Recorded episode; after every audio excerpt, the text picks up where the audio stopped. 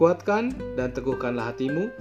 Saudara-saudara, bacaan yang akan kita renungkan malam hari ini dari Yosua 1 ayat 1 sampai 9. Saudara memasuki masa isolasi untuk mendukung merebaknya wabah COVID-19.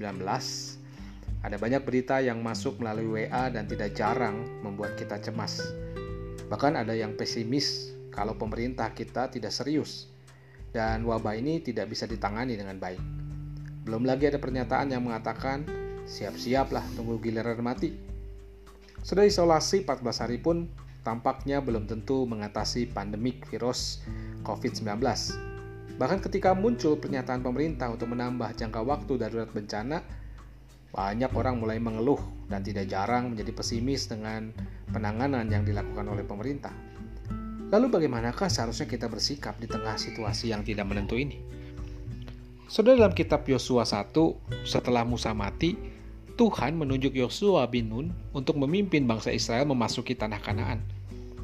Bagi Yosua, tugas dan peran yang harus dilakukan bukanlah perkara yang mudah. Pertama, selama ini bangsa Israel termasuk Yosua sendiri sangat mengandalkan kepemimpinan Musa dalam perjalanan mereka dari Mesir menuju tanah Kanaan. Kedua, Tanah Kanaan diduduki bangsa-bangsa yang barbar, tidak mengenal Tuhan dan memiliki tembok yang sangat kuat. Tampaknya Yosua sendiri juga memiliki keraguan dalam meneruskan kepemimpinan Musa. Hal ini tampak dari apa yang difirmankan Tuhan kepada Yosua sampai tiga kali untuk menguatkan dan meneguhkan hatinya. Saudara keresahan Yosua sungguh sangat dipahami oleh Tuhan.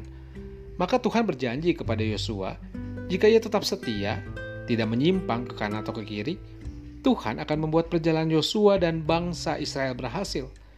Tuhan akan menyertai ke mana pun bangsa Israel pergi.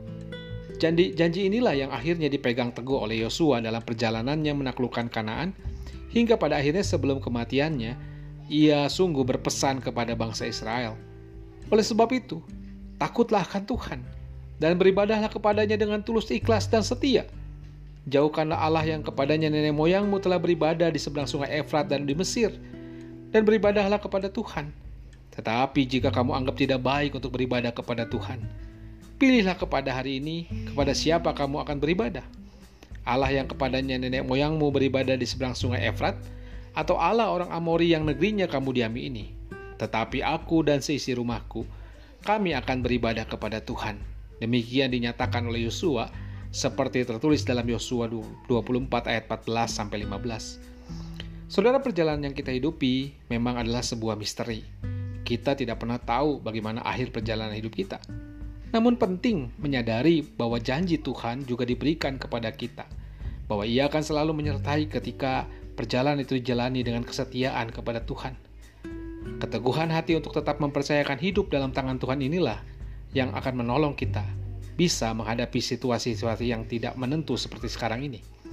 Maka seperti Yosua yang sudah mengalami kesetiaan Tuhan, marilah kita juga menguatkan dan meneguhkan hati kita dengan sungguh-sungguh. Bertindaklah hati-hati, jangan menyimpang ke kanan atau ke kiri. Jangan lupa memperkatakan dan merenungkan firman Tuhan setiap saat. Maka Tuhan Allah akan menyertai ke mana pun kita pergi, menjalani misteri kehidupan kita dengan keyakinan bahwa segala sesuatunya akan tetap baik dalam perlindungan kasihnya.